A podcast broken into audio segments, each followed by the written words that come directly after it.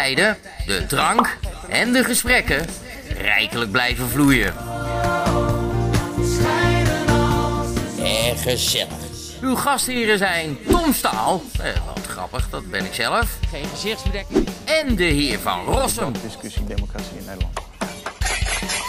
Zij beiden heet u van harte welkom bij Corona Café Live.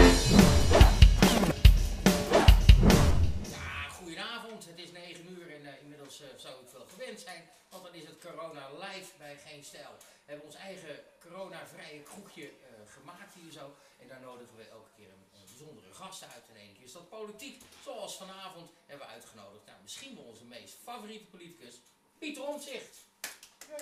De rest even achter de schermen ook meeklappen. Klinkt het ook erg. Dank u, u.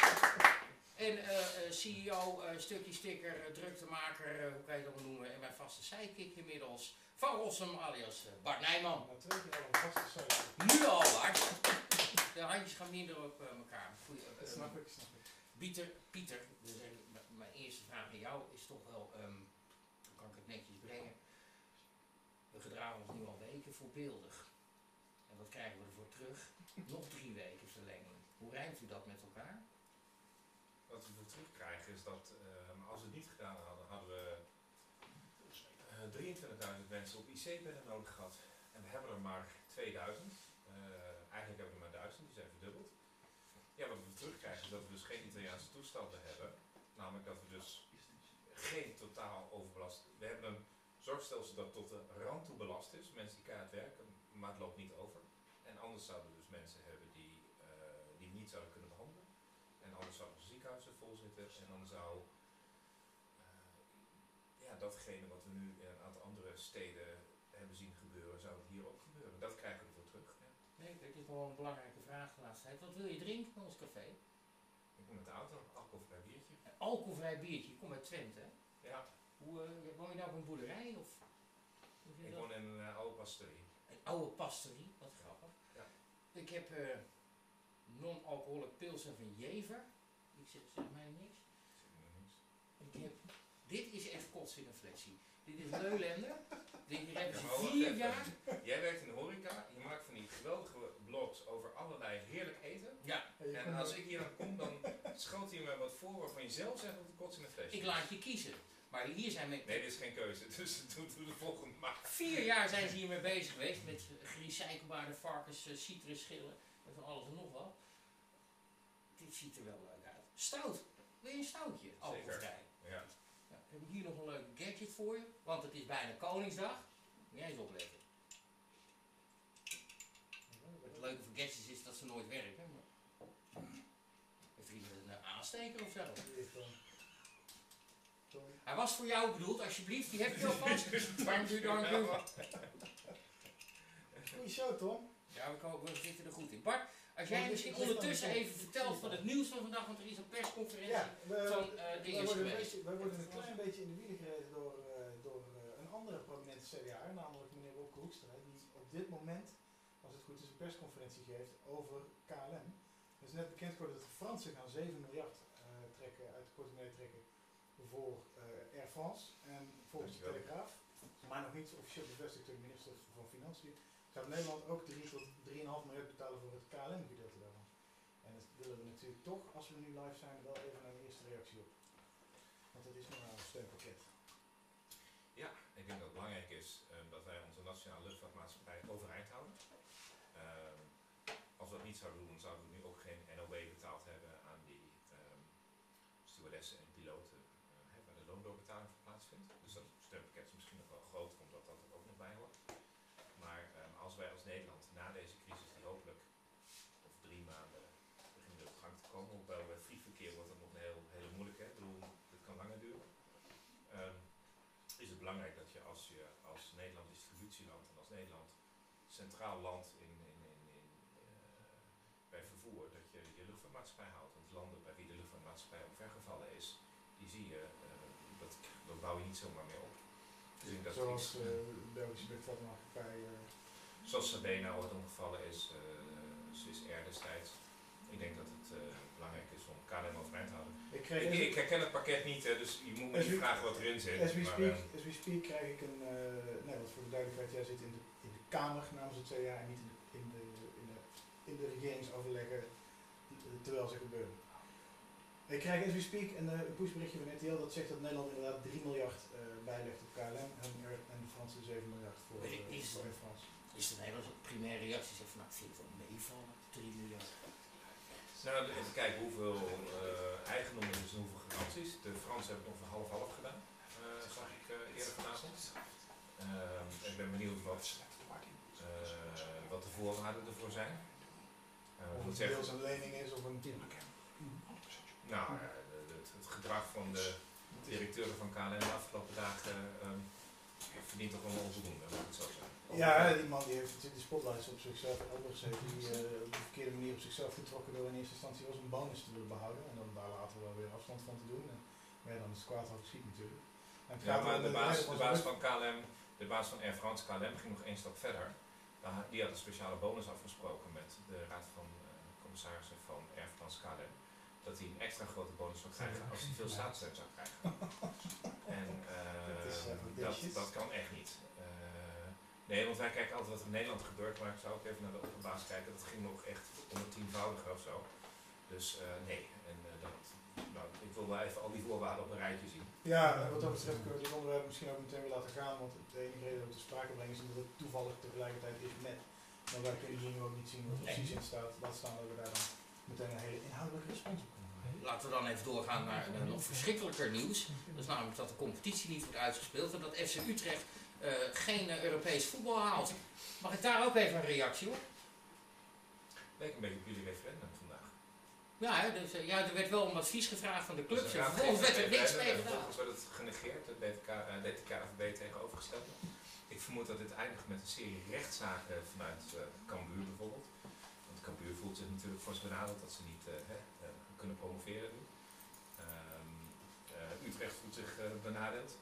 Want volgens mij missen jullie twee keer. Uh, ja, wij staan een plekje onder Willem II, maar we hebben een wedstrijd minder gespeeld. En we hebben een beter doelsaldo. Um, daarnaast hadden we een bekerfinale dat als die niet gespeeld wordt, de thuisspelende club, en vreemd genoeg zijn wij dat, ondanks dat het in de Kuip is, de, uh, die verliest dan. Dan is automatisch de uitslag 0-1. Dus er zijn nog twee kanten gewoon genaaid. Nee, maar dan ben je op zich als FC Utrecht supporter wel gewend hoor. Je, je, gaat, daar niet, voor, je gaat niet voor, voor, voor de prijzen naar het voetbal uh, Ja, uh, ik moet zeggen, de afgelopen tien jaar was het FC Twente ook niet dat het open is. Nee hè? Nee, nee. nee, nee. Er stort ook nog wel eens een dakje in. Maar ga jij wel eens of niet? Ja? Heel af en toe. Heel af en toe, niet zo heel vaak. De, de vrouwen doen het een stuk beter dan de mannen. Ja, ja. Die spelen Champions League en zo. Ja, dan kijk dus dan ga, je, naar. Ja, dan ga, dan ga ik er naartoe met de dokters. Serieus? Ja, ik, ik af en toe um, coach ik het team van mijn dochter. En nou, als het Champions League voetbal is met de dames, dan ga ik natuurlijk met Jij de dames naar Champions League.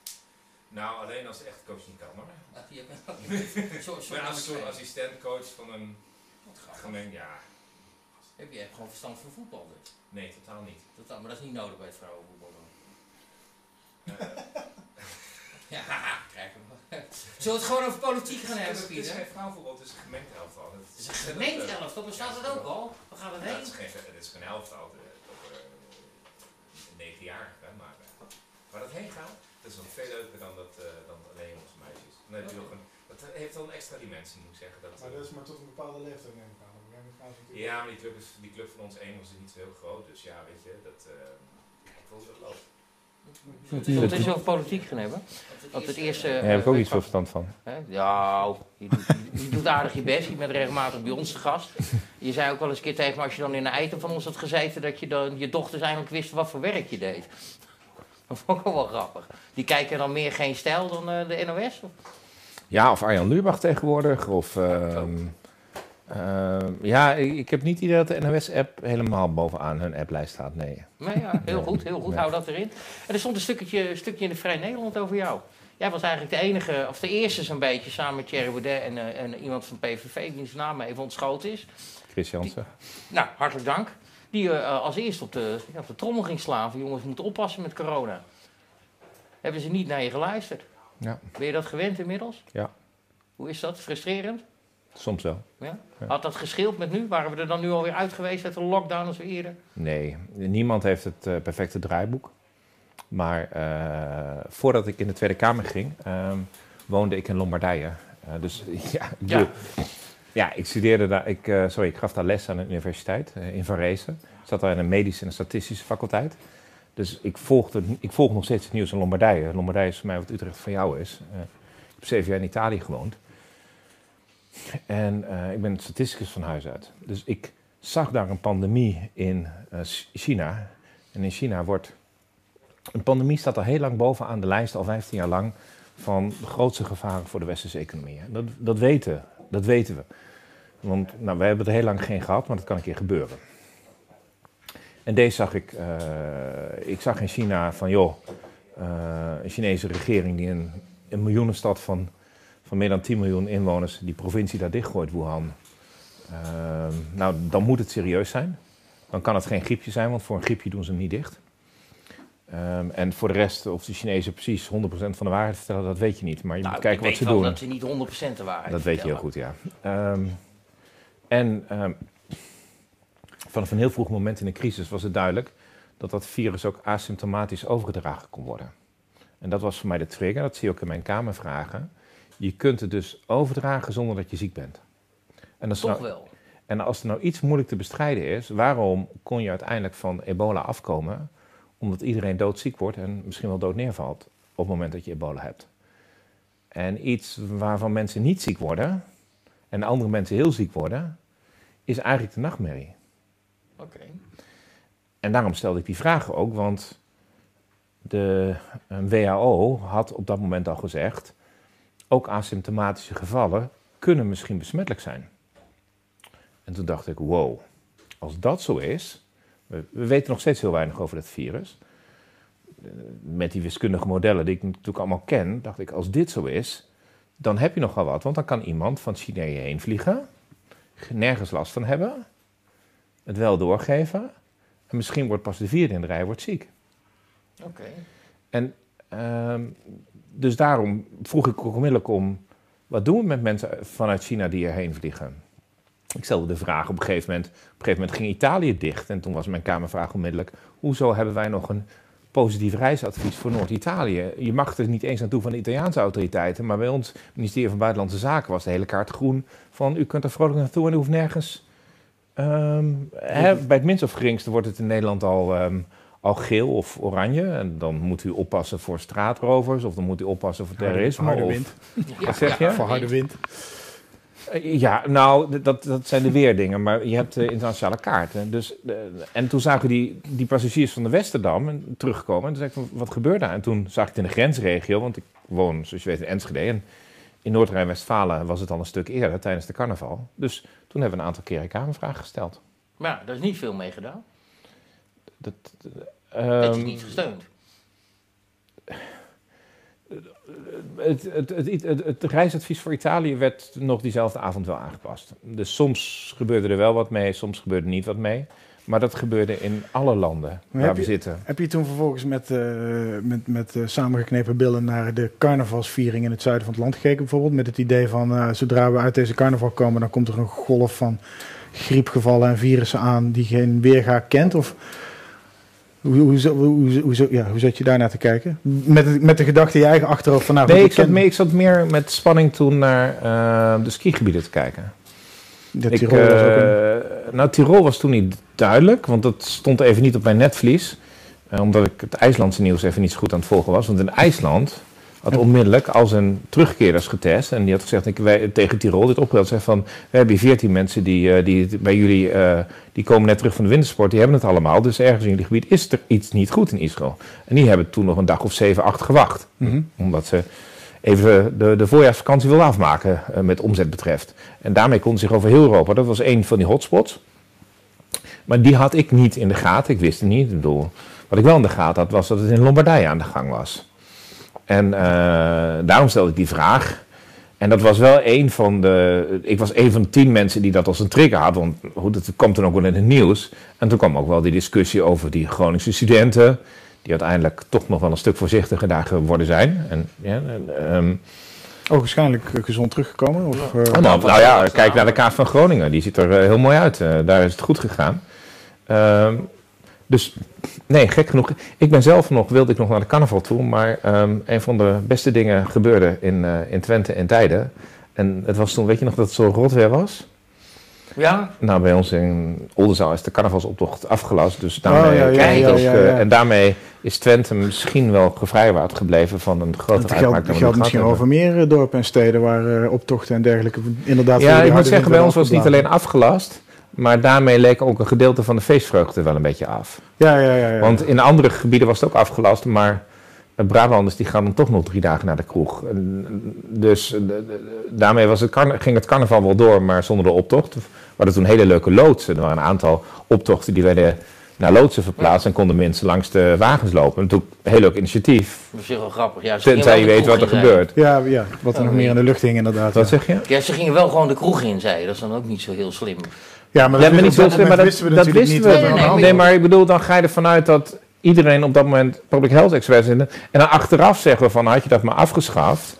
Maar um, omdat het helemaal niet duidelijk was dat het hier was, weet ik niet eens of het dan wel gelukt was om tegen iedereen te zeggen we doen het niet. Want zo, daar moet ook enig draagvlak voor zijn. Dus ja, ik dat is best wel een lastige. Ik bedoel, we weten nu achteraf precies welke evenementen we beter niet hadden kunnen hebben. De voetbalwedstrijd tussen Atalanta Bergamo en um, Valencia. dat had beter ook niet gekund. Nee, dat had echt beter niet gekund, uh, weten we met terugwerking. Jij bent een Brabander. Ja, ik, ik, ben, ik ben van nature geen carnavalsvierder. Dat heb ik eigenlijk nooit gedaan. Maar ik was wel een van degenen die toen de, uh, de coronaberichten uit China kwamen en dergelijke, dat ik dat aan zat te kijken en dacht Goh, die varkensgriep is voorbij gewaaid, die vogelgriep is voorbij gewaaid, grotendeels althans. Deze vleermuisgriep zal ook wel voorbij waaien. Dus ik was ook een van degenen die, een van de velen, die, uh, die op voorhand dacht van nou, uh, het, het, zal allemaal onze tijd wel duren en uh, binnenkort gaan we weer gewoon normaal doen. Nee, maar goed, het, ik, ik, zag, ik, zou, ik, ik, ten eerste, ik, wat ik aan Mark Rutte zo leuk vind, is dat hij altijd optimistisch ben. Ik ben vaak wat pessimistisch, dus ik hoopte dat ik ook weer misschien gewoon een keer gloeiend ongelijk gekregen zou hebben. Daar zou ik heel blij mee geweest zijn. En ik zag hem en ik dacht van nee, hier zit echt wel een, een, een, een behoorlijk risico in. Uh, en, hoe dat, en, en het probleem is dus, ik weet niet, ik had niet kunnen weten dat dit op deze manier zou gebeuren. Maar ja. Maar ook niet met jou, uh, je bent een man van de statistieken, dat is uiteindelijk je oorspronkelijke werk, toch? Ja. ja. Had je ook daarvan vanuit China dat optelde zo bij elkaar niet gedacht van nou dit is groter dan we tot nu toe denken? Ja, er waren op dat moment was er een studie uh, uit Hongkong. En die had eigenlijk, uh, het zat in een toptijdschriften gepubliceerd. En die had uh, toen al hoe snel de verspreiding met vliegtuigen zou gaan. Okay. Want dat is natuurlijk het grote verschil met de Spaanse griep, de laatste grote wereldwijde pandemie. Toen hadden we nog geen vliegtuigen. nee, en, en, deze... en, en, de pest in de middeleeuwen duurde het een paar jaar voordat het uit Klein-Azië deze kant op kwam. En nu weet je met vliegtuigen. een paar uur, ja. Kan het heel snel gaan. En, um... Maar als het al met al. Zijn we nou te laat geweest? Is het kabinet nou te laat geweest met reageren? Hadden we allemaal eerder uh, de maatregelen moeten nemen? Had het dan meegevallen of kunnen we dat zo niet zeggen? Um, weet je. Um, ja, dat is lastig, want het is ook jouw kabinet natuurlijk. Ik controleer het kabinet elke dag. Ja, ja, en, uh, dat, dat, dat, doe je ook eh, hartstikke goed. En uh, daar wordt niet altijd iedereen gelukkig van, dus dat blijf ik controleren. Maar, maar dat, wil ehm, niet zeggen dat, je niet je, dat wil niet zeggen dat je niet je woorden weegt voor je antwoord geeft op een vraag. Zeker. En, en op deze vraag speciaal weeg ik mijn woorden. Maar laat ik er dan twee dingen op zeggen. Um, iedereen die denkt dat in een crisissituatie het kabinet altijd alles goed doet, die mm. moet maar even iets anders gaan doen. Ja. Want dat is natuurlijk, ik bedoel, dat, dat doen we in de Kamer vaak. Hè? Dan, dan zoeken we naar een heel klein ding wat ergens misgegaan is. Ja, sorry, uh, dat gaat gebeuren. Twee, als je de evaluatie laat plaatsvinden ten, terwijl je nog midden in de crisis zit, wat wij ook heel erg graag doen in Nederland, en wat je bij deze vraag ook heel erg graag doet, ja. je wacht met de evaluatie totdat de crisis een stukje is gaan liggen.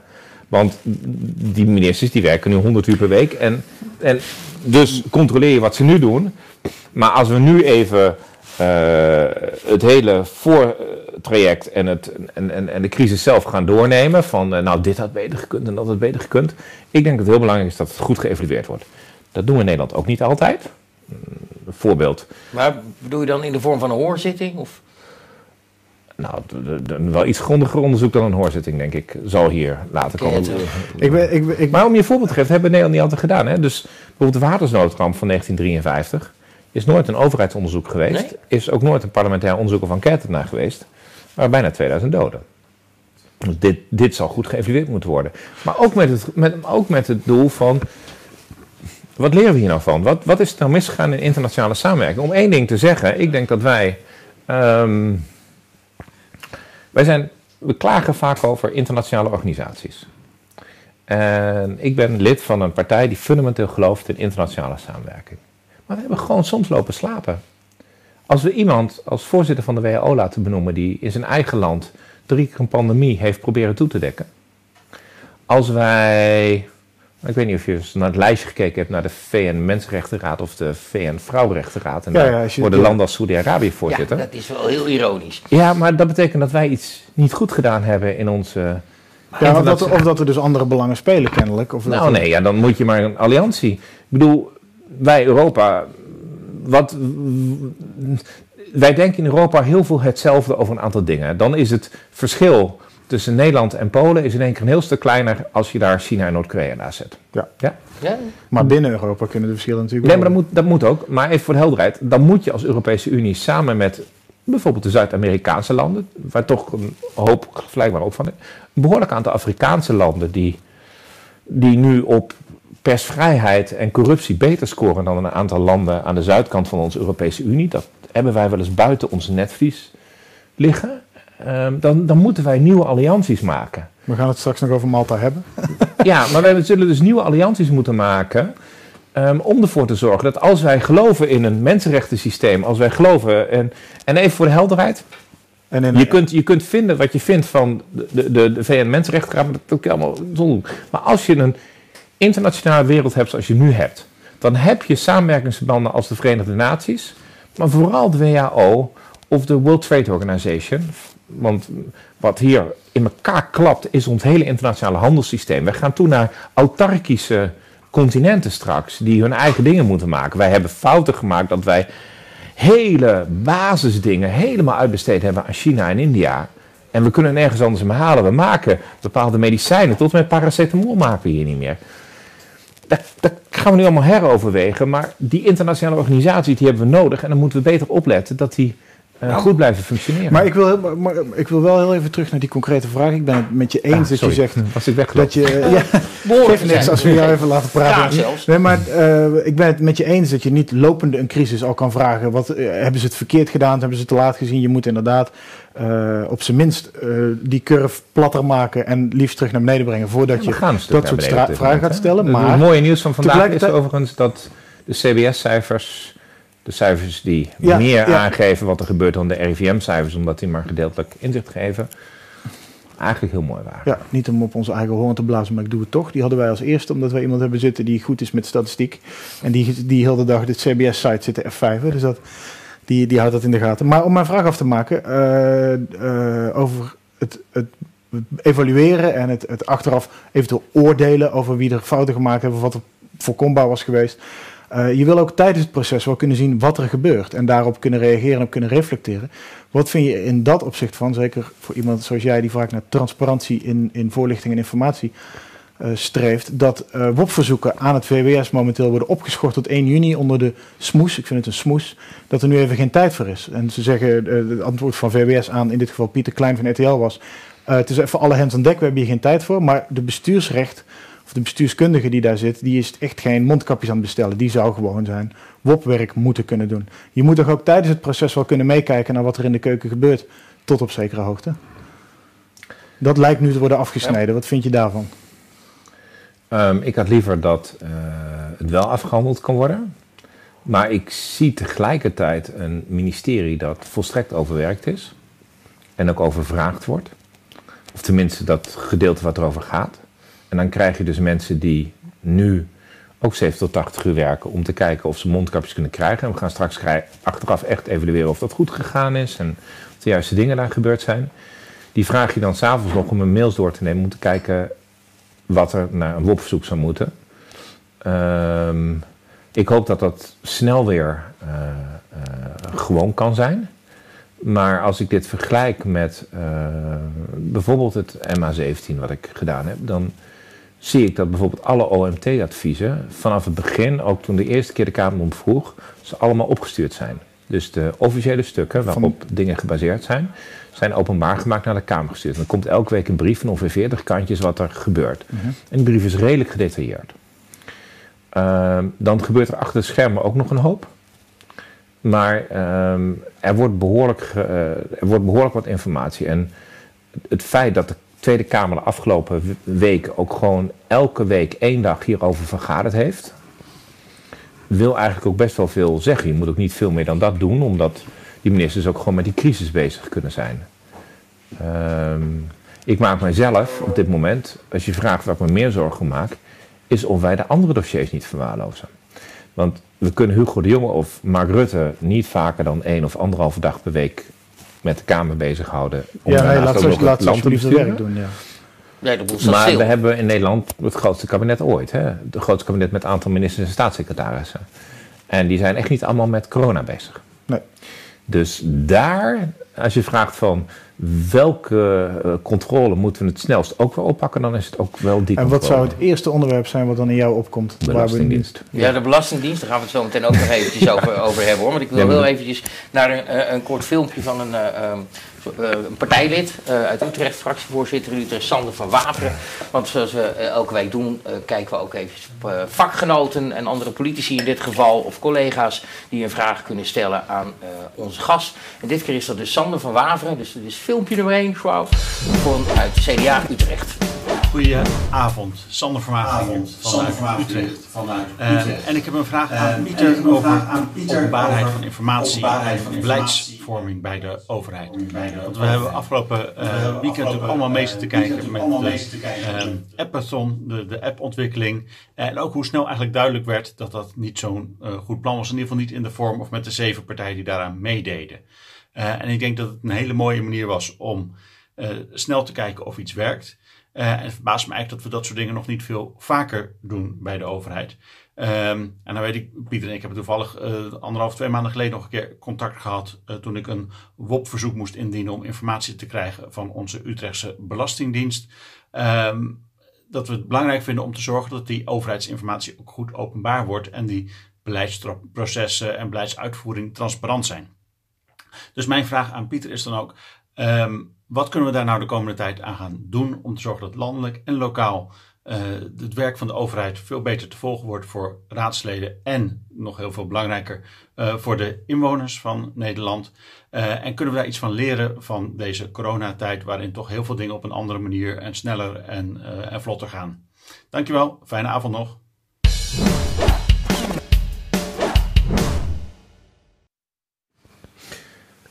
Die Appleton is natuurlijk wel een voorbeeld van iets wat wel erg openbaar was. Dus ja, uh, dat gedeelte dat is van eigenlijk ook heel goed. En daarna gewoon kunnen zeggen: oké, zeven hebben het geprobeerd en geen van allen hebben het goed gedaan. Dus we houden het nu even tegen. Ja, dat is wat er gebeurd is. Dat is toch eigenlijk goed? In plaats van dat je weer het zoveelste ICT-faalproject ingaat. Het, het, droevige was, als ik even mag inbreken, dat. Uh, dat, het natuurlijk, dat er niks goeds uitkwam. Dat zal een volgende keer misschien weer een barrière opwerpen om het weer op dit soort transparante manier te doen. Want dat streven en die uitvoering daarvan is zeer prijzenswaardig. Dat die, dat die, terwijl het gebeurt, het transparant in beeld wordt gebracht. Alleen als de uitkomst toch best wel veel hoon is, en daar maken wij ons ook schuldig aan om dat woord maar te gebruiken. Het was ook een beetje een, een, rommeltje. Maar als zelfs de autoriteit persoonsgegevens bijvoorbeeld zich heel vrij voelde om te zeggen: Nou, dit was echt, dit gaan we echt niet doen, dit ontbreekt, hier ontberen te veel checks en balances. dat zal een volgende keer misschien een rem zetten om het, om het alsnog, om, om, om het opnieuw zo transparant te doen. Ja, maar dat hoop ik niet, want het, het was volwassen. Daarna viel de politieke impact ook wel mee. Want ik bedoel, wat is er in Den Haag zo raar? We gaan vaak net zo lang door totdat we ergens iemand vinden dat een formele komma ergens ontbreekt. Mm nee, je moet ook, ook bij uh, COVID zullen dingen misgegaan zijn. Weet die mondkapjes. Dit bier is overigens nog wat te drinken ook nog. Ondertussen heb jij natuurlijk die opengemaakt die je net echt verkocht hebt als uh, niet te ja, drinken. Dat, uh, te zuipen, maar goed. Um, dus die mondkapjes die misgekocht zijn in China, dat is dus mijn minste zorg. Kijk, als wij met z'n allen zeggen, u moet grote partijen zo snel mogelijk hierheen halen, dan moet je op dat moment ook niet moeilijk doen als er één keer iets misgaat. Want anders kom je, geef je die ambtenaar een totale kramp mee van het moet perfect en het moet binnen twee minuten gebeuren. Nou, dat weet je, dat gaat thuis bij jou in de keuken al mis. Dat gaat ook bij de Rijksoverheid mis. Je kan dus beter, Dus je, wat? je kan beter omkeren zeggen nou van de... U mag, u mag een fout maken als overheid. Dus u moet, ten eerste moet er enige tolerantie ontstaan in de publieke ruimte dat er fouten gemaakt kunnen worden. En dan moet er een soort ding zijn, maar dan willen we wel zien dat wanneer die fouten gemaakt wordt, er enigszins lerend vermogen is. En dat is wat er misging bij de Belastingdienst. Het kan zijn dat je op een gegeven moment te hard ingrijpt bij een aantal ouders. Maar er is daar intern aan de bel getrokken door een aantal mensen. Die hebben gezegd, dit moeten we zo niet doen. En als dat toen na een half jaar of een jaar opgelost was, dan was het nog pijnlijk geweest. Maar dan hadden die mensen verder gekund met hun leven. Je maakt een foute inschatting als overheid. Het gebeurt. Dan gewoon, hè? En het is dat doorgaan op de weg, het niet willen leren van je fouten. En dan dat hele proces. Ik heb daar echt tientallen kamervragen over gesteld. Twee jaar lang. Ehm, iedereen keek weer van, nou, Omzicht heeft weer een hobby gevonden. Nou, dat hadden ze met Malta, dat hadden ze bij de Belastingdienst. Nou, Ze hebben me wel vaker van hobby's beschuldigd. Maar ik zag dat. Ik had met die ouders gesproken. Dacht, dat gaat het mis. Maar daar zit dus die knel. We moeten wat tolerantie hebben voor fouten. Tolerantie voor een lerende overheid. Maar niet voor iemand die wanneer die ziet dat die faalt doorzet. En daar zit dan het vervelende. Want wat gebeurt er dan bij die overheid? Dan wordt de klokkenluider wordt ontslag aangezegd. En degenen die doorgegaan zijn, die hebben nog niks gemerkt aan hun carrière. En waar zit nu mijn strijd met de nieuwe staatssecretaris? Niet dat er een soort Belgisdag is of dat ik een namenlijst ga doorgeven. Maar als u wilt dat u een lerende organisatie heeft en u, geeft, en u blijft het beeld geven dat u alleen de klokkenluider gestraft heeft. En degenen die dit gedaan hebben nog geen berisping in hun dossier hebben. Want als ambt, hè, er, er zit nogal wat tussen een promotie en een strafontslag. Er zit een hele rits maatregelen die je tegen een ambtenaar kunt nemen. Ja, dan weet ik wat er de volgende keer gebeurt. Want die ambtenaren die hebben gezien wie er hier gestraft wordt. Ja, En niet- niet alleen- deze niet alleen affaire. in Ik wil even, even, even wat daarom vragen. Want jij, jij haalt nu zelf je belastingtoeslagen eh, ding aan. Ehm, daar spelen twee hele dingen. Jij had toen een, felle discussie met een eh, journalist. waarin je zei van. jullie staan hier allemaal als journalisten. omdat jullie de kop willen zien rollen Ja. van, van de minister, van de staatssecretaris of wie dan ook. Ehm, eh, daar kwam je ook voor op. Hij zegt, dat verandert niks aan het probleem. En dat brengt volgens mij ook het probleem van eh, meerdere ambtelijke apparaten in Nederland, maar ook zeker bij die Belastingdienst. Dat is daar die top die gewoon bedorven is. En dan kun je elke keer weer als er gedonde is met, eh, hoe heet hij nou van het vorige kabinet, ik ben even zijn naam kwijt, die homoseksuele Wiebes? man. Nee, die daarvoor. Jan Kees Maar de wie Jager? was voor, ja, Jan Kees de Jager. Die, weg, die, die ging er ook vandoor, die was ook weg. Maar er verandert bij die Belastingdienst niks. Als jij Ja, die elke minister keer... van Financiën hoor. Maar Hè? Wat, Die was minister van die werd Financiën. daarna minister van Financiën. ja, maar die is weg. Ja? Ja, maar dat is toch elke keer gaan daar mensen weg. We sturen mensen weg. Nee, Wekers hebben toen weggestuurd. Ja, dat bedoel ik, Nee, sorry. Ja, excuus. Ja, ja, excuus. Wekers bedoelde. eh, Mijn, mijn excuus. Ehm, en, nu, eh, en nu weer. Maar er verandert bij die Belastingdienst niks. Want Die, wat ik veel hoor, is dat zij moet... eh, er zitten een aantal mensen. En dan komt er een nieuwe staatssecretaris. En als dat nou net niet eentje van jouw partij is of wat dan ook, of die bevalt je niet, dan kan je daar in die bestuurslagen, daar kan je alsnog tegenwerken. Dan kan een staatssecretaris weggestuurd worden door het kabinet, komt er een nieuw poppetje, maar die loopt tegen diezelfde mensen aan. Dan verandert er toch niks? Nee, maar dat is ook waarom de Kamer vrij duidelijk gezegd heeft. En, en, en, ehm, wij willen dat onderzoek naar mogelijke ambtsmisdrijven. Dus je mag fouten maken, maar ambtsmisdrijven is een ander, een ander. Dat kan gewoon niet. Je, kan, je kunt niet liegen bij de rechter. Je kunt niet stukken achterhouden van de rechter. Je heb je aan de wet te houden. En hier hebben ze zich niet aan de wet gehouden. Want volgens de wet mocht ze die, die niet stopzetten, maar alleen opschorten. Stopzetten betekent dat je het onmiddellijk intrekt. En dat je vanaf de dag daarna geen recht meer hebt en dat ook niet kunt aanvragen. Bij de kinderopvangtoeslag is dat redelijk dramatisch wanneer dat gebeurt als ehm, gezin.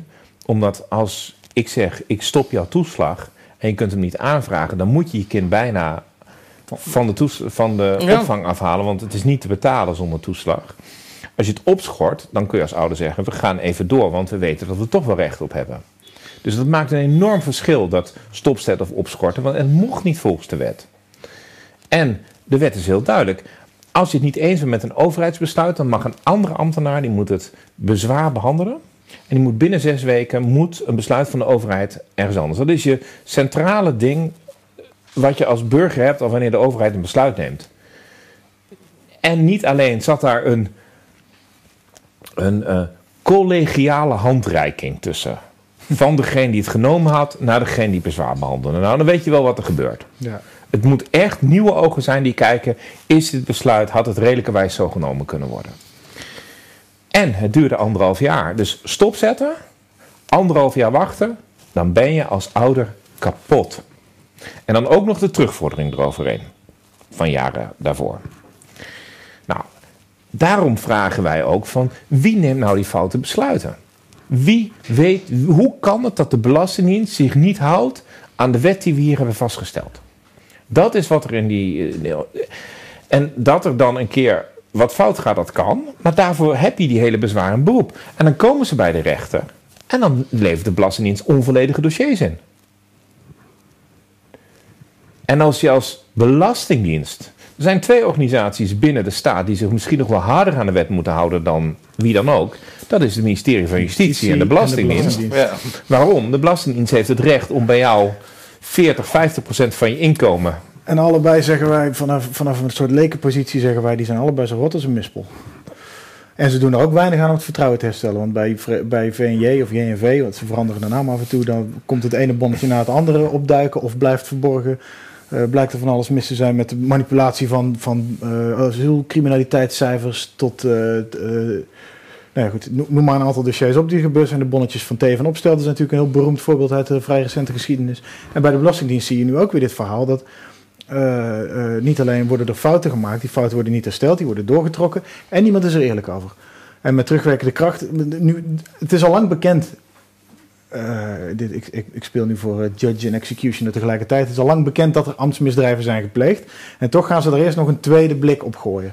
En, tijdrekken of zo. Heb je er eigenlijk, ik moet dit ombuigen naar een vraag, heb je er nog enig vertrouwen in dat die transparantie die je wil en dat die erkenning van die fouten, waarvan ik net als jij geloof dat als uh, gemaakte fouten worden toegegeven, dat je ruimte creëert, ook bij de bevolking, ook bij de kiezer, om te accepteren dat niet alles goed gaat, dat er wel eens wat misgaat en als dat dan eerlijk erkend wordt, dat, dan kunnen we verder. Dan kun je nieuwe mondkapjes bestellen die dan wel geschikt zijn. Zonder dat meteen degene die de fouten besteld heeft nooit meer wat durft te doen. Idem bij de Belastingdienst. Heb je er vertrouwen in dat die nou organisaties die zo groot en zo log zijn, dat die, dat die zichzelf nog kunnen verschonen van dit soort kennelijk intrinsiek gedrag? Institutioneel nou, nee, nee, de, reden waarom je een staat hebt met checks en balances is dat je verwacht dat organisaties, als het goed is, intern toezicht hebben. Dus heel goed dat je dat zegt, want dat vergeten we altijd. Maar toezicht begint bij intern toezicht. Als iets misgaat in je eigen organisatie, durft dan iemand te vertellen: joh, dit moeten we met z'n allen anders doen. Want hè, dat, dat, dat is de eerste lijn. Maar de tweede lijn is gewoon het externe toezicht. Dat is de Tweede Kamer, dat is de rechterlijke macht. Ook op de Belastingdienst en ook op politie en justitie. En uh, heb ik daar vertrouwen in? Nou ja, um, de regering heeft toegegeven dat ze fout zaten heeft excuses aangeboden aan die ouders, tot en met de premier toe. Dat hebben we niet vaak gezien in het land. Um, er ligt nu meer dan een half miljard, ja, vergeleken met de sommen van vanavond denk je weer van, maar aan compensatie op tafel. Um, dus uh, ja, er wordt wat gerepareerd. Of dat voldoende is, daar gaan we met de Kamer allemaal over debatteren. Maar heb ik er vertrouwen in? Het is mijn werk om ervoor te zorgen dat dat gebeurt. En ik denk dat ik in deze uh, affaire wel een stapje heb kunnen zetten. En dat betekent ook overigens, zeg ik uh, naar onszelf kijkend, dat wij beter naar onze eigen wetgeving moeten kijken. Want waar wordt constant naar gekeken in Den Haag? Of wij op dinsdag wel de juiste Kamervraag stellen wat er op de voorpagina van de Volkskrant stond als je links bent, of op de Telegraaf stond als je rechts bent. Maar wat is onze kerntaak? Onze kerntaak is goede wetgeving maken en kijken wat de regering gedaan heeft met zijn geld. Ja, en nou, wat goede wetgeving betreft. Als jij naar een gemiddeld debat in de Tweede Kamer kijkt, dan zie je daar tien of twaalf partijen allemaal vier minuten vertellen of de wet verschrikkelijk is, het doel, of, of de wet geweldig is, en dan voor of tegen stemmen. Mhm. Maar daar gaat het niet om. Want het gaat niet om of de doelstelling, namelijk fraudebestrijding, goed is. Het gaat erom of de checks en balances in de fraudebestrijding kloppen. Of er geen bizarre boetes in zitten.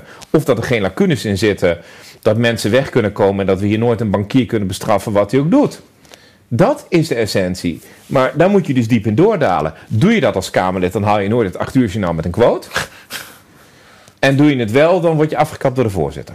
Ja, of en daar moet andere parlementen die behandelen wetten in twee of drie lezingen. Of zoals vroeger toen daar nog alleen heren zaten met een hoge hoed, werd het in de commissie behandeld. Wetsartikel voor wetsartikel of het goed gedaan was. En daar moet je misschien naar terug. En dan wat minder tijd voor spoeddebatten wat er achteraf gebeurd is. Nee, ook vrouwen. Ik bedoel niet, niet naar de heren. Maar niet alleen de, de hoge maar ook de... Nee, bepaalde dingen gaan we niet naar terug. Maar uh, daar dienen we naar terug te gaan. Het andere wat wij in de Tweede Kamer gedaan hebben is we hebben de commissie Rijksuitgaven afgeschaft. Namelijk de commissie daar eigenlijk voor is om achteraf te kijken of het goed uitgegeven is. Dat hebben bij de commissie Financiën gedaan. En nou ja, dat is niet het meest actieve waar we mee bezig zijn. Maar dat de Tweede Kamer af en toe eens zegt, nou, vandaag ga ik eens de WMO doornemen en morgen ga ik eens kijken of het met elektrische auto's wel goed uitgegeven is en overmorgen met de, de milieusubsidies en um, het jaar erop met de subsidies voor het bedrijfsleven en de belastingdeals. En nou ja, je voelt hem al aan. Dat zou best goed en nuttig besteden tijd kunnen zijn van de Tweede Kamer. Dus ik vind ook dat wij als politiek uh, een aantal dingen moeten wijzigen in de manier waarop wij werken.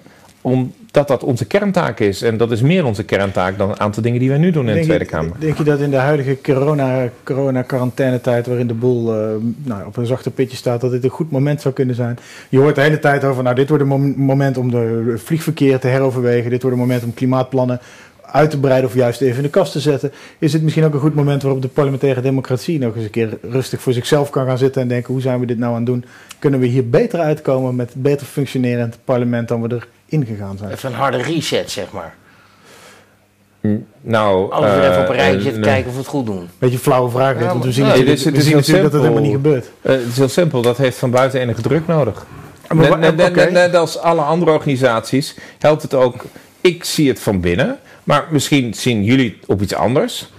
Maar, maar ik vind dat die discussie wel gevoerd moet worden. Als ik zie waar wij onze tijd aan besteden, dan denk ik dat een herprioritering bij, leidt tot, tot, tot beter beleid. En daar hoort ook één ander ding bij, en dat is betere parlementaire journalistiek. Daar eh, ben ik het volmondig, volmondig mee eens. Ja. Dat uh, Nederland daar dat er te veel bezuinigd wordt op, op. Nou, niet bezuinigd, maar het is prioriteiten van Waarom breekt het dan aan in de journalistiek? Je hoeft ons geen veer in de reden te steken, je hoeft ons ook niet af te zeiken. Maar waarom nee, breekt het dan? Dat snap ik, dat doen Het mag allebei. Het mag allebei, mag allebei ja. Maar dan ontbreekt. Uh, er, zijn een paar hele, er zijn een paar hele goede journalisten, maar ik denk dat er uiteindelijk te, um, te veel journalistiek is die ook enige afstand bewaart tot het politieke spel. Dus dan, we hebben heel veel duiders van politiek spel. En we hebben heel weinig duiders van wat zijn nou de diepgaande beleidskeuzes die ergens onder liggen. En, uh, te weinig experts ons wat meer kunnen vertellen over hoe het inhoudelijk zit. die ook een ministerie inhoudelijk begrijpen. Dat is trouwens bij ministeries ook een fout. Een van de fouten bij de Belastingdienst. Op een gegeven moment hadden ze een raad van bestuur van de Belastingdienst. Even afvragen waarom je raad van bestuur wilt van een overheidsorganisatie. Maar daar zaten dan ook geen fiscalisten meer in, want daar zat constant die topmanagementgroep in. Hmm. Maar je wilt in de top van de Belastingdienst wil je een aantal fiscalisten en ook een aantal goede managers. Hè? Niks tegen de goede managers hier. Um, je wilt ook geen ministerie van Verkeer en Waterstaat waar geen ingenieur zit. Hè? Gewoon even voor je, voor je beeld. En eigenlijk had ik zelf ook helemaal niet erg gevonden als wij in Nederland, eh, in de top van het ministerie van VWS, een, uh, een Surgeon General hadden, zoals ze die in Amerika we zijn, hebben. We zijn, nu, we zijn nu anderhalve zin verwijderd van het pleidooi voor een zakenkabinet. Nee hoor. En dan ben je nee, bijna voor puur, om de, puur om de ministeriële uh, ambtelijke top op de ministeries bedoel ik. Nee, de, de, een kabinet, uh, er is helemaal niks op tegen dat er iemand anders een keer benoemd wordt. Nou, dit kabinet heeft in één keer een PvdA-minister benoemd in een crisis. Dat is helemaal prima, dat heeft ook helemaal geen rimpeling. Dus als, het, als, als, als, als, het kabinet een keer niet, een, een, een, een niet-partijgenoot wil benoemen, dan is dat helemaal prima. Dus wat dat betreft... Denk je dat daar, eh, daar wil ik dan ook meteen even op aanhaken. Want Martin van Rijn is inderdaad als plaatsvervanger van Bruno Bruins uh, minister van, uh, of staatssecretaris van Zorg geworden. Minister voor Zorg. Minister voor Zorg, sorry. En uh, Bruins is een PvdA, dus geen onderdeel van de coalitie. Heeft dat... Martin van Rijn, ja. Wat zei ik dan? Je zei Bruno Bruins. Maar Martin van Rijn, de, nieuwe, is, een, is de nieuwe. Ja. Bruno Bruins viel om. Het gaat nogal hard hoor. Sorry. Ja, Martin van Rijn die heeft, is een PvdA, dus die maakt geen onderdeel uit, is niet van een coalitiepartij. Zit daar misschien een klein beetje opportunisme achter, omdat Lodewijk Asscher op dit moment de scherpste oppositiepoliticus is. Die enerzijds zeer constructief steeds aan die interruptiemicrofoon verschijnt. Maar dan vervolgens wel precies weet waar de pijn zit. Op een wat minder uh, orgel lawaaierige manier als een Jesse Klaver of een, of een Baudet of een Wilders dat doen. Nou, ik vind die... Ik, ik zou zeggen, ik, ik snap dat je zegt dat als je het op dit moment inhoudelijk vaak de juiste vraag gesteld. Ook als ze pijn doen richting de regering. Maar dit is dus typisch een vraag die vaak in Den Haag gesteld wordt. Is het een politiek spel? Nee, ik denk dat er geschikte mensen waren. Edith Schippers zou, denk ik, goed teruggehaald kunnen worden door de VVD. Uh, eh, want je wilde op dat moment midden in de crisis iemand die departement begrijpt en die iets van VWS heeft. Nou, laat ik zo zeggen, daar hebben we er geen tien van in Nederland. Nou, toen Edith Schippers niet kon, leek me dit de meest logische keuze. Wat ik hier eigenlijk net deed, is gewoon bewijzen dat parlementaire journalistiek nogal lui is. Nou, de, nee, de veronderstelling is altijd, iets is een politiek spel. En laat ik zo zeggen, de benoeming van Martin van Rijn, denk ik dat de meest verstandige benoeming was, omdat... En de minst politieke ook misschien. Ergens de minst politieke, omdat de juiste persoon op de juiste plek gezocht werd. En dat was in dit geval Martin van Rijn, in mijn beleving. Ik, dus laat ik zo zeggen, ik ben wel eens kritischer geweest op benoemingen van mijn eigen kabinet dan deze P van de Aar die benoemd Als het dan als bijvangst heeft dat Asscher zijn toon misschien 10% of 10% meer rem erop zet, dan is het bijvangst en niet het doel op zich geweest. Dat is wat je zegt. Of nou, ja, dan, dan ga je... Nee, maar even, even voor de helderheid. Dan ik nog steeds dat er een politiek spel is. Ja, nee, nee, maar even voor de helderheid. Uh, we zitten midden in een crisis. Ja, dat was onduidelijk. tot zover vallen we. Nee, tot Dat betekent dat de politiek ook licht anders is. Je kunt niet de hele dag het spelletje spelen wat een aantal politici wel eens doen. Elke week een andere motie van wantrouwen indienen. Ja, nee, oh, ja, je hebt er een paar bij, die hebben ze gewoon voorgedrukt klaar liggen. Ja, voorgedrukte formulieren. Die, die hebben ze ergens. Dat is de heer Wilders. Ja, ja. Eh, die doet het op dit moment ook niet. Waarom niet? Omdat je kunt natuurlijk niet, zelfs al zou je het willen, je kunt niet binnen een crisis zeggen, nou laten we nu eens acht weken gaan bedenken wie deze crisis het beste kan bestrijden. Virus wil even rustig zijn, wij gaan even, onze gang. Ja. ja. nee, zo werkt het niet. Zo werkt het niet. Dus um, um, dat betekent dus dat je ook een inhoudelijke vragen kunt stellen. En daarom was jouw opmerking ook wat minder relevant. Dus hij kan rechtuit elke moeilijke vraag stellen die hij wil stellen aan het kabinet. Dat is helemaal niet zo, uh, niet zo moeilijk. En dat doet hij ook. En ik hoop ook vooral dat hij dat blijft doen. Want het is nuttig. Het hele, het hele interessante is dat een aantal mensen, en dat had ik dus ook bij de Belastingdienst, denkt dat het enige doel wat ik heb, het onderuit halen van de minister is. Terwijl mijn doel was, kan ik iets voor die ouders doen? Dat heb je heel duidelijk.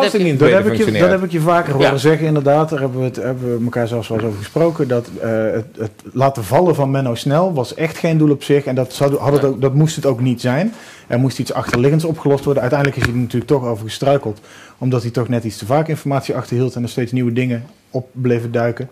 Even kort ja, ja, de vraag is even of hij het achterhield of dat jouw analyse klopte dat hij het niet op tijd kreeg. Hè? Dus ja, dat, ja dat, precies. Dat, die pootje gelicht werd. ja, precies. Dat er achter de schermen weer een andere factor speelde inderdaad. Maar uiteindelijk werd zijn situatie onhoudbaar. Maar dat is nooit een doel op zich geweest om die man uit zijn stoel te duwen. Want dat lost het probleem niet op. Nee, nee, nee dat, zijn wij bij het begin van deze vraag ook wel achter. dat het probleem niet opgelost wordt de dag daarna. Daarom zijn die moties van wantrouwen natuurlijk ook inderdaad zo vermoeiend. Omdat ze altijd alleen maar op het poppetje gaan en nooit het achterliggende probleem adresseren. kijk, soms zijn moties van wantrouwen terecht. Dan snap je ze ook. Er is ook helemaal niks mis mee.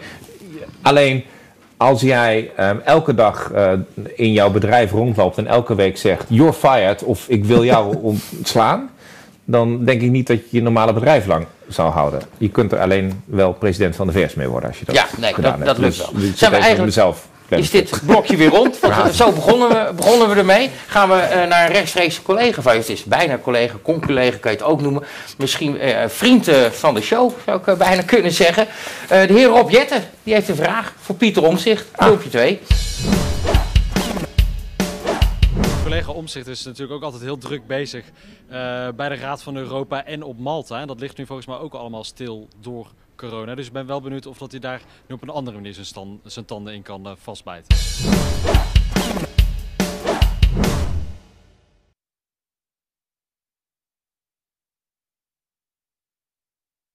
Voor de belasting. Dit doet mij denken aan een quote van Mark Rutte. Ja, vertel. Pieter, dat zei hij nog plenair in de Kamer. Oh, jij moet daar een coalitie van 21 landen. En hij stond me daar persoonlijk ook voor aan te bieden dat ik ongeveer met het regeringsvliegtuig al die landen langskom. en dan vooral tijdens tijden van dat, dat ik hem zou moeten controleren. ja, ja, ja, ja. Het is een slimme politicus, Mark Rutte. Kun je daar eens gaan kijken.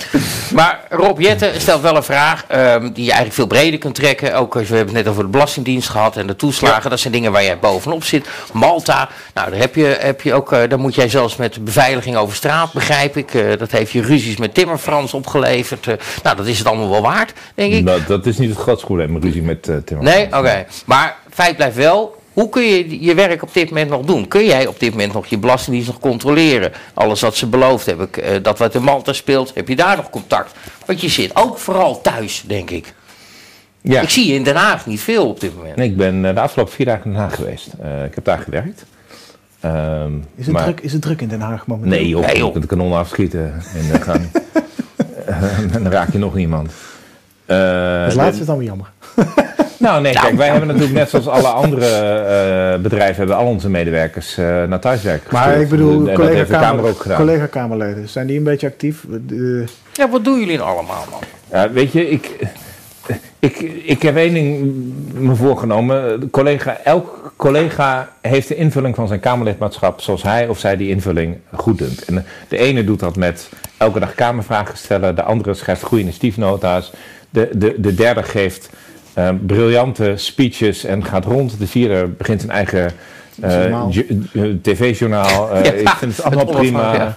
Ja. Dus de, er is niet een soort u moet als Kamerlid drie keer Kamervragen stellen per week en um, uh, twee keer daar inloggen. Dus, dus... Nee, goed, iedereen heeft zijn eigen taak, dat snap ik. Maar uh, in hoeverre kun jij op dit moment nog jouw controlerende taak uitvoeren? Want het enige wat er op dit moment in Den Haag gebeurt, dat is op woensdagochtend een briefing. En op woensdagmiddag een, een, een debat waar eigenlijk vooral hetzelfde gezegd wordt door, door, door de mensen die interromperen. Nou ja, het enige andere debat dat plaatsvond was toevallig het debat uh, met Wopke Hoekstra voor hij Europa inging. En toevallig had ik daar een motie met zeven partijen liggen om geen eurobond aan te gaan. dus ik bedoel...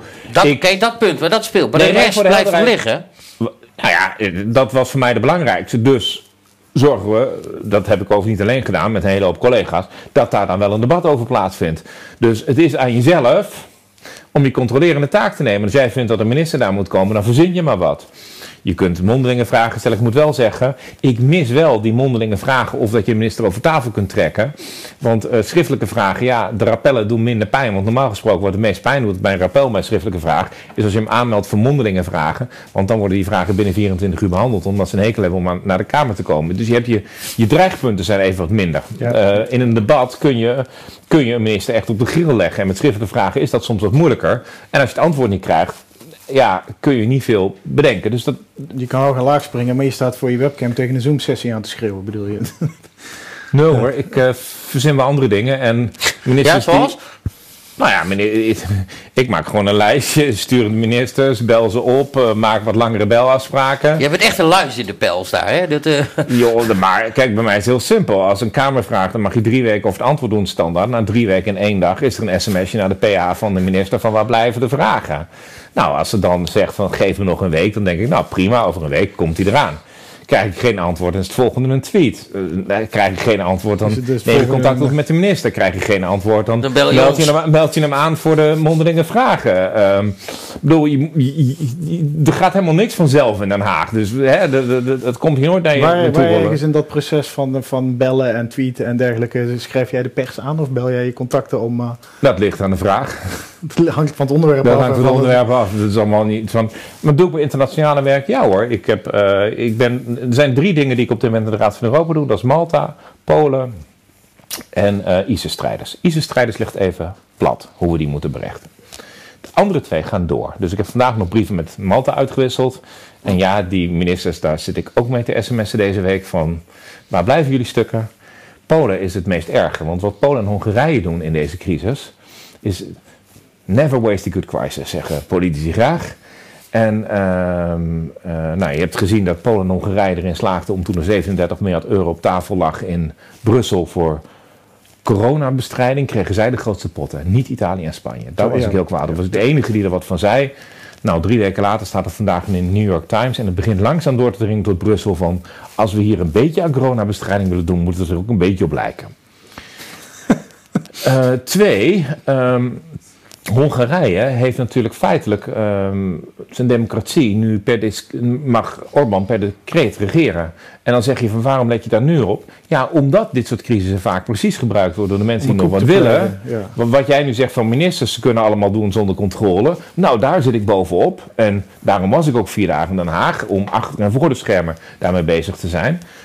Um, dat gebeurt in Hongarije en Polen nog erger. En Polen gaat men nu tijdens een lockdown een presidentsverkiezing organiseren. Terwijl de president elke avond op televisie is hoe hij het land aan het redden is. En de oppositie kan geen kant op. En uh, nou, de baas van de posterijen is ontslagen en daar is iemand van de regering neergezet. Dus een verkiezing per post. um, oh. Ja, jongens. Ja, dat is gewoon een paar honderd kilometer verderop. En uh, dus ik heb daar een brief naartoe geschreven. En daar krijg ik ook kwaaie Poolse e-mails over terug. Samen met mijn co-rapporteur uit Zweden. Dat, dit, dat we zo geen verkiezing organiseren.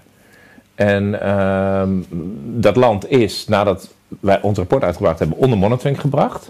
Dat betekent dat dat onder verscherpt toezicht staat de komende jaren. En ja, ze kunnen natuurlijk de eerste twee keer denken, eh, we doen niks uit op wat omzicht doet. Maar nou ja, dan bellen ze de regering van Malta op, wat, wat ik dan aan versterkt toezicht ga doen. En dan zul je zeggen, waarom maakt dat wat uit voor ons? Waarom bemoei je met Polen en waarom bemoei je nou niet met Nederland? Want het ministerie van Justitie is ook nog wel wat te doen. Als Timmermans uh, tegen Polen staat te tetteren, dan worden wij allemaal een beetje pinnig. Van joh, wat bemoei je je mee? Maar ondertussen zit jij ook met Polen te bemoeien. Waarom vinden we het van jou, pikken we het van jou wel en van Timmermans niet? Laat omdat, ik ze wel, omdat ik ze wel tegen Polen, Hongarije als Malta wat zeg. En die laatste ontbreekt in het rijtje van Timmermans. Ja, en Hongarije zit bij mij in de fractie. Mhm. En toch zeg ik wat van. Hongarije is EVP-lid en toch doe ik mijn mond open. Sterker nog, toen zij bij die corrupte leden in de Raad van Europa hoorden, heb ik geholpen om een aantal Hongaren eruit te werken. Ja, en, waarom, waarom doe je dat? Dus als je fair even-handed bent, dan doe je dat. Uh, Malta, toen, wij weten allemaal wat er mis is in Malta en wisten dat heel lang. Ja, toen leg dat Timmermans, kun je dat in twee zinnen uitleggen? Want ik denk dat niet oh ja, nee, dat Ja, Malta, ik ben er zelf zo. Uh, um, in Malta hebben ze nog steeds de, uh, de grondwet van als ze een kolonie waren. En dat betekent dat de gouverneur-generaal, dat werd daarna natuurlijk gewoon de minister-president. De minister-president kan elke minister benoemen, die kan um, Um, elke, die kan feitelijk alle rechters benoemen, die kan de politiechef benoemen en ontslaan, die kan de attorney general uh, benoemen en ontslaan, die kan elke toezichthouder in de media benoemen en ontslaan bij de geheime diensten. Kortom, die heeft te veel macht. Kortom, die heeft de oude koloniale macht. Als je daar de verkeerde persoon hebt zitten, dan heeft hij alle macht en kan hij het hele staatsbestel volledig naar zijn hand zetten. Er is dus geen vorm van enige vorm van checks en balances. En er was, ik ga het even heel kort doen, want jij bent een beetje lang van stof. Er was een journaliste die ging daarin graven. Er was wat corruptie. Uh, de journaliste die een kruising was tussen één, de vasthoudendheid van geen stijl. En twee, een goede krant die ook alles opschreef. En daarna eentje eigenlijk alle schandalen blootlegde. Waarbij ook twee ministers en de stafchef betrokken waren. Eh, van de minister-president betrokken was. En deze journalist heeft is vermoord met een bekopen. Ja. En um, dat onderzoek liep natuurlijk weer miraculeus vast, want ze vonden wel degene die de aanslag pleegde, maar opdrachtgevers niet. Toen heb ik dat rapport geschreven wat er mis was in Malta. Daar waren ze heel kwaad over, want het hele staatsbestel deugt niet. En daarna hoe dat leidt tot een aantal schandalen die zij ontdekt had. Mm -hmm. En uit een van die schandalen, toevallig het schandaal waar ik een pictogrammetje van gemaakt had. Het enige schandaal, degene die de hint begreep had, die wist waar het zat. Um, dat ging over de bouw van een uh, elektriciteitscentrale met uh, geld van Azeri. Um, uh, nou, vrij ingewikkeld. Maar een van de mensen die daarbij betrokken was, die heeft waarschijnlijk opdracht gegeven tot de moord. En die had zeer nauwe contacten met de stafchef van de minister-president. En de stafchef van de minister-president kon ook alle details van het politieonderzoek lekken naar deze persoon. Nou, uiteindelijk heeft het geleid uh, tot grote protesten, tot het aftreden van de minister-president, twee ministers en die stafchef. En de vraag is wie er nu ook een keer fatsoenlijk vervolgd gaat worden. Um, en dat gebeurt in onze Unie. En wat, waarom is dat link? Malta, uh, de Maltese banken zitten in onze bankenunie. Malta verkoopt paspoorten. En die paspoorten die verkocht worden door Malta, daarmee kun je ook in Nederland gaan wonen. En dat wordt gepromoot door een professor hier in Groningen, zoals je weet. Ja. Um, als je naar Schengen mag, in de Schengenzone mag reizen, dan mag je van Malta hier naartoe reizen. Zij hebben Libische strijders toegelaten in de Schengenzone. Die wil ik hier niet hebben. Dus alles wat daar gebeurt, heeft direct effect op ons. We hebben in Europa, of je het leuk vindt of niet, hebben we afgesproken dat als een Poolse rechtbank zegt dat jij gearresteerd moet worden, dat wij dat dan doen en dat we het uitvoeren. Mhm. Het Europese arrestatiebevel. Maar als die rechtbanken in Polen totaal niet meer afhankelijk zijn, maar onder staatscontrole geplaatst worden, dan kun je dus als Nederlandse burger door een afhankelijke rechtbank opgepakt. Hè? Dat Ja, ja. Dan komt het ineens heel dichtbij. En daarom zijn we daar aan het uitoefenen. Dus ik bedoel, je mag allerlei kritiek hebben of je bepaalde wetten in Polen wel of niet leuk vindt. Hè? Dat, dat, dat doen we hier heel graag. eh, de- de- Maar het gaat om het justitiesysteem waarop wij kijken. En dat democratiesysteem, omdat we dat met elkaar eh, gedeeld hebben in de Europese Unie. En daarom is het wel belangrijk dat we kijken wat daar gebeurt. En nou, nou eh, een rondje terug naar Timmermans. Dus dat Timmermans dus Polen en Hongarije niet onterecht aanspreekt op bepaalde zaken. Maar dat hij dat bij Malta achterwege liet. Mede omdat de minister-president eigenlijk een beetje uit zijn politieke kamp kwam. Nou, ik weet niet waarom je eigenlijk een beetje zegt. Die komt uit zijn politieke socialistische En toen Frans Timmermans campagne wilde dan... voeren om ehm, voorzitter van de commissie te worden namens de Sociaal-Democratische Club. Daar hebben wij een filmpje over gevonden destijds inderdaad. Waarin Toen- hij breed uitknuffelend met die bewuste minister-president in beeld staat. Grote vrienden op Malta, allemaal eh, en, en, en, ik heb de speech nagekeken. Kijk, als die speech nou nog enigszins was van... ehm, wij hebben hier een mooi sociaal-democratisch plan, maar jongens, we moeten wel op onze rechtsstaat letten. Je, je, je kunt, er zijn allerlei variaties die je kunt doen. Maar zelfs dat niet. Hij begon uitgebreid de, de, de regering daar te prijzen. En toen we hem daarmee confronteerden, toen deed hij alsof hij van niks wist en het hele probleem niet kende. Ja, kijk, dat vond ik echt fout. En het is. Als je echt wil dat iets beter is, dan moet je je eigen partij durven aanspreken. En dat heb ik toen, toen mijn eigen partij behoorlijk corrupt was in de Raad van Europa. Heb ik er een aantal uitgewerkt. Ja, en dan vraag je hoeveel. Nou, die kregen een paar miljoen per persoon. Ehm, die zijn uitgewerkt. En daar was een van de personen uit de CDU bij, die vlakbij Merkel woont. Daar was er eentje. eh daar waren er twee uit België bij, daar eh, uit Spanje.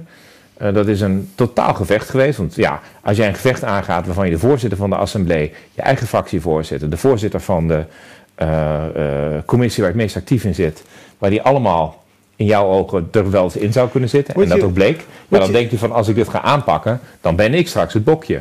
Word je Nou, soms niet super cynisch als je, dit, als je van dichtbij ziet hoe dun en kort die lijntjes soms zijn tussen bepaalde personen in bepaalde posities?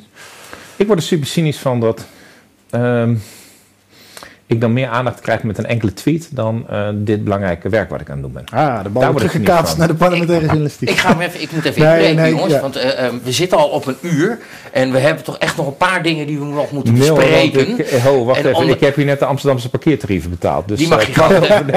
Die kan je, je mag hem of, nee. bij Herema indienen, dat vind ik prima. Of gewoon bij de daar, Tweede Kamer. daar heb ik een onkostgoede voor. Ik wil gewoon de boete niet hebben. De rest maakt me niet uit. die, ge- die geven maar lekker een bar.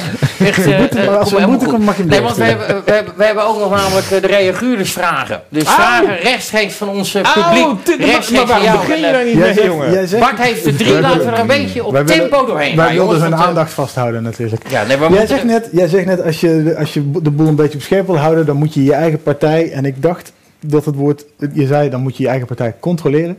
En ik dacht bijna dat die zin zou eindigen, dan moet je je eigen partij beginnen. En dat is uiteraard een van de vragen van onze reaguurders, is wanneer begint Pieter Omtzigt zijn eigen partij? De- dat, die vraag die wordt me heel vaak gesteld. Maar ik ben Gek, gewoon...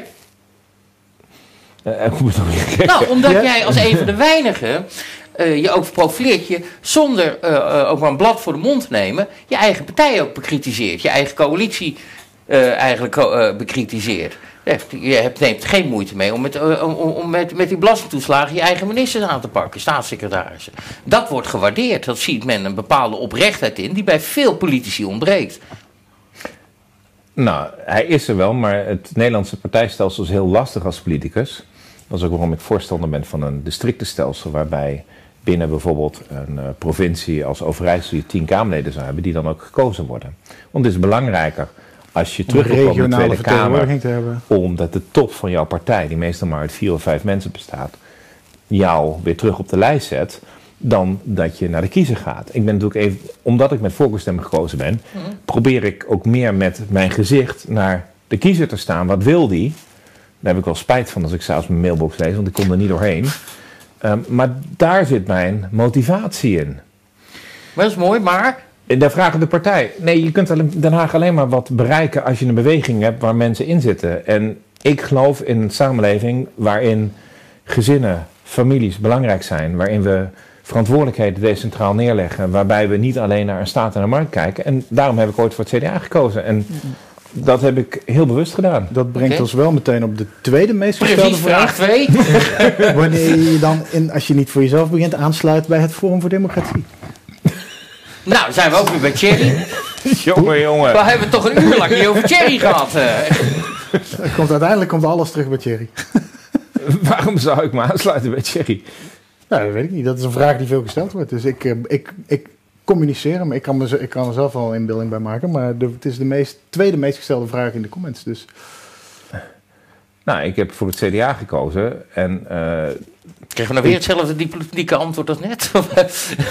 Nou, Nee, nee, de, de, de, oh, ik, ik mag nu meeschrijven aan het verkiezingsprogramma. En wat ik net zei, de manier waarop ik tegen de samenleving aankijk en eh, daarmee werk. En met mensen als Wopke Hoekstra of met eh Fernand Grappenhaus. Dat vind ik een prettige partij om in samen te werken. Dus, ehm, en de, het, rare is dat, het rare is dat aan de ene kant verwart iedereen van... ben ik het altijd 100% met mijn eigen partij eens? Nee. Maar dat kan Zou je dat niet. echt denken? Tuurlijk niet. En soms voel je die spanning bij mij. Misschien, laat ik hem, misschien laat ik hem iets vaker zien dan andere collega's. Maar als je fractievergadering alleen maar een theekransje zal zijn... en er is iets mis met je partij... dan moet je lid worden van een communistische partij. en dit, en Dit- dit, brengt dit- me, dit is een dit- prachtig bruggetje Ja. naar de laatste vraag. Die Die, ken ik niet eens. Dus Nee, maar het is die voel- inderdaad een die perfect misschien wel aankomen. De laatste vraag is, eh, en ik formuleer hem even zoals de commenters hem eigenlijk zelf ook een beetje formuleren. Je hoort hem altijd wel hard schreeuwen en een grote mond opzetten, maar als puntje bij paaltje komt, stemt hij toch altijd keurig mee met de fractie. Of stemt de fractie met mij mee. Kijk, heel goed, heel goed. Nee, maar dat, de reden dat je dat doet is. eh, ik, overigens, ik, ik vind dat wij in, eh, in, in Den Haag eh, te veel fractiediscipline hebben. Ja. Dus misschien de ouderwetse CAU, dus de kleinste van de drie partijen waar het CDA uit voorkomt, die had toch gewoon een traditie dat. Eh, dat het wat normaler was om niet met de fractie mee te stemmen dan andere partijen. Ehm, maar er zitten een paar nadelen aan. Het eerste is, ik wil wel eens dat ik mijn fractie overtuig voor mij gelijk. En als ik dan zeg van op het moment dat ik jullie niet meekrijg, dan ga ik mijn eigen weg. Maar als jullie wel met mij heen gaan, dan ga je met mij mee. Daar wordt het niet altijd even gezellig van als je dat zou doen. Hè? Dus even voor je beeld, je kunt het best een keer doen, maar je kunt het niet heel vaak doen. Neem niet weg dat je wel altijd het recht hebt als Kamerlid om... Sterker nog, in de hele grondwet staat het woord fractie niet hoor. Dus eh, je, hebt, je bent individueel Kamerlid. zonder zonder last. last. Ruggespraak mag gelukkig. Maar ehm, daarom is dat hele idee van zetelrovers ook een verschrikkelijk woord dat bedacht is door politieke partijen die volledige controle over hun fractieleden willen houden. De meeste mensen die uit hun fractie stappen, een enkeling daar gelaten, ik wil het niet over die enkeling hebben, maar Welke die dan? Ja, juist, dat bedoelde ik. Die vraag zou ik krijgen.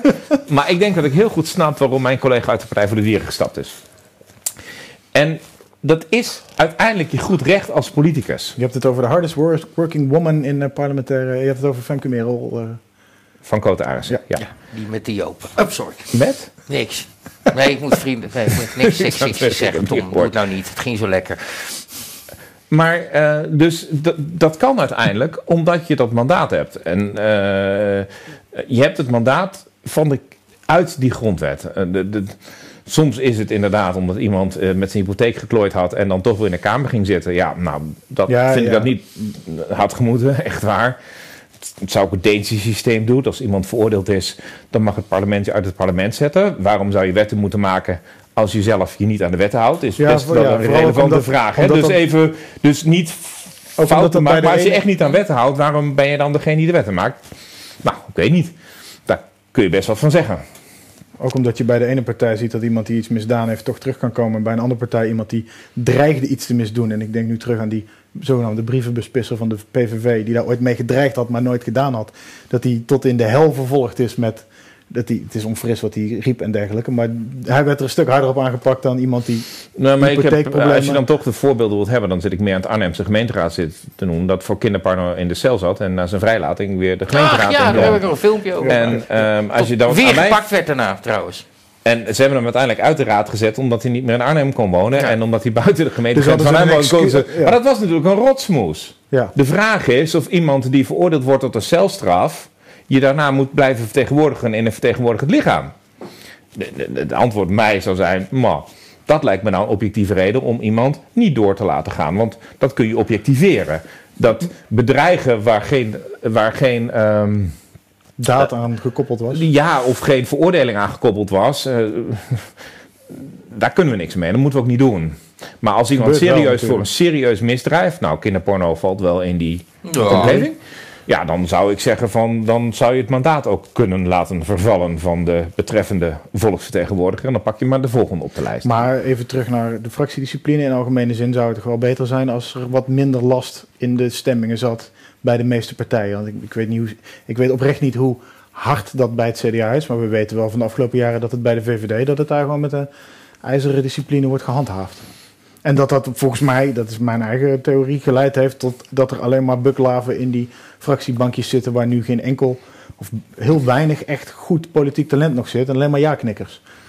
Ja, maar kijk, de spanning, zit, dus de, spanning zit, de spanning zit constant met een, met een coalitie van 75, 76 zetels. Ze zitten steeds op het randje. Ja, daar, zit steeds een spanning. Um, en dan maakt het ook, dat maakt het ook een hele verantwoordelijkheid. Van als ik anders stem, uh, wat komt er dan in het probleem? En dat is helemaal geen leuke. En de tweede die we in Nederland hebben, is dat we nou niet een tekort aan Tweede Kamerpartijen hebben op dit moment. En um, als er binnen die partijen dan ook nog de helft linksaf gaat en de helft rechtsaf gaat.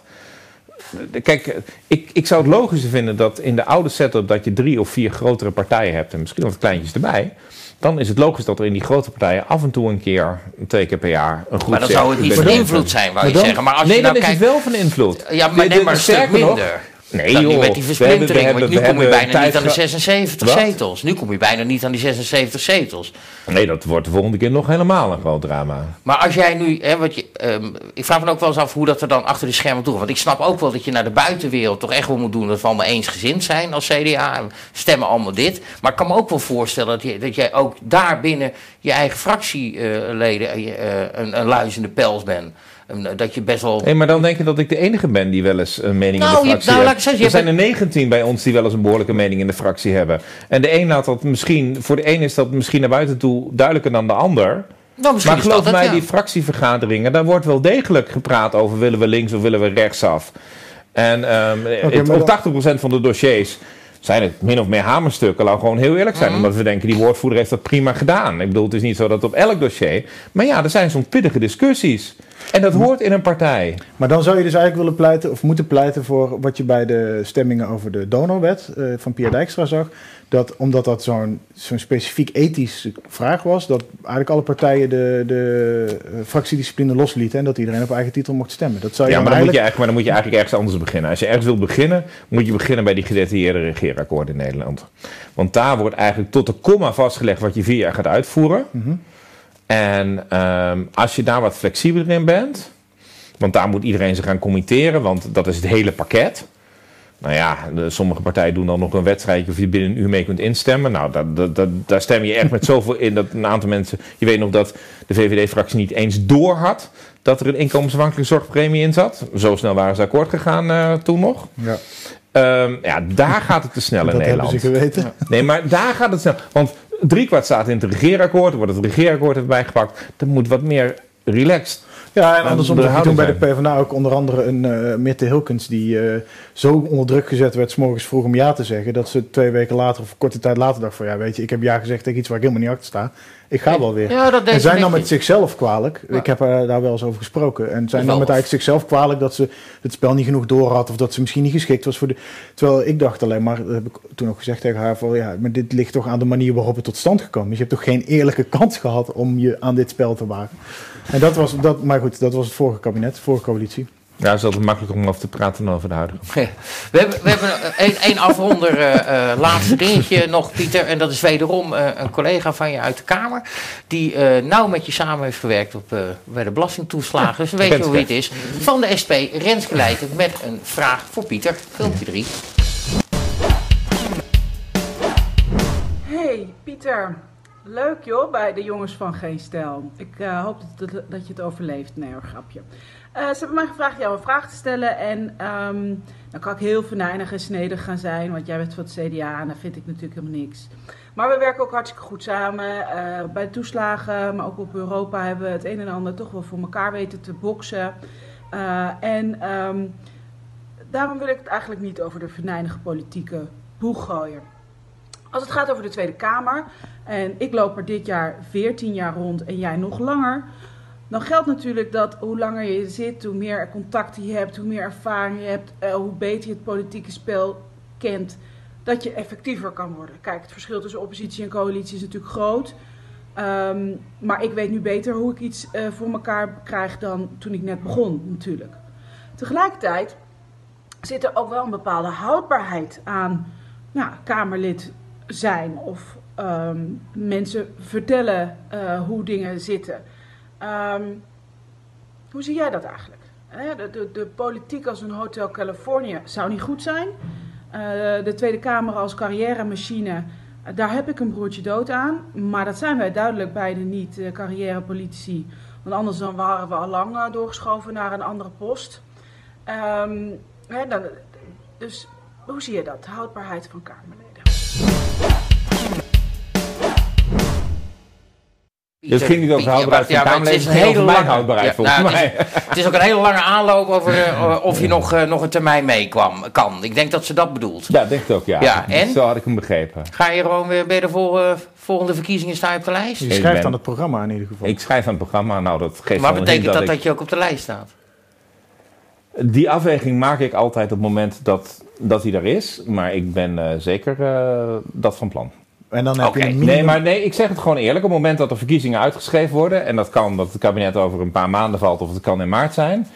Um, dat, dan ga ik thuis praten van doen we dit nog vier of niet. En dat heb ik altijd gedaan, omdat dat wel een besluit is. Want Zwaar we doen altijd heel makkelijk.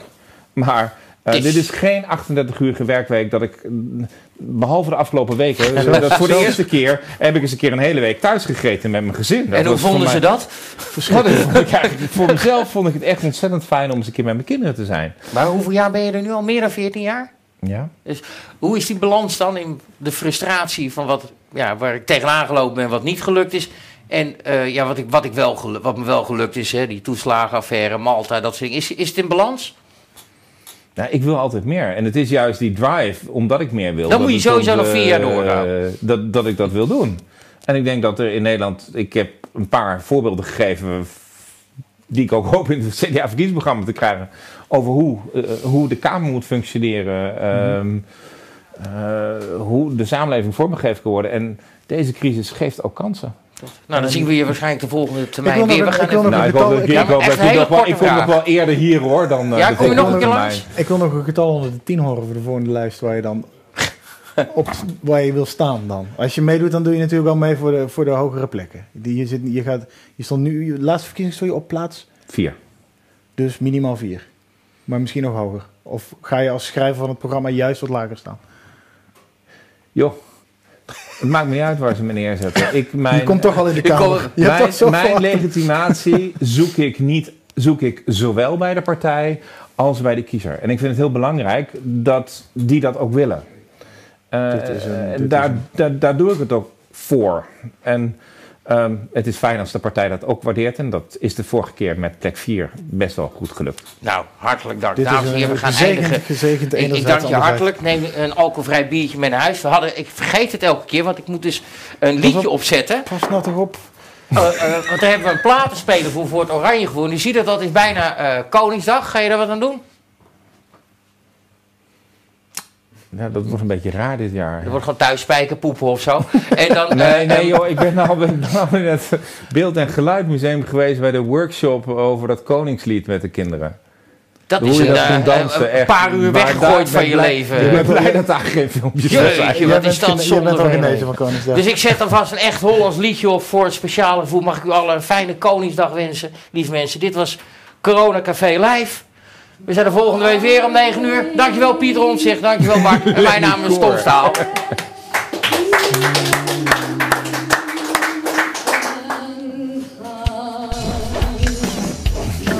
Oh, sorry, sorry, sorry. Oh, oh. Welkom bij Corona Café Live.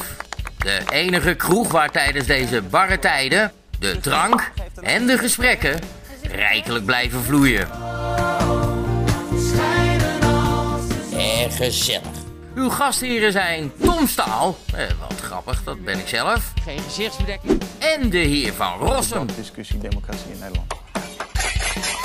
Zij beiden heet u van harte welkom bij Corona Café Live.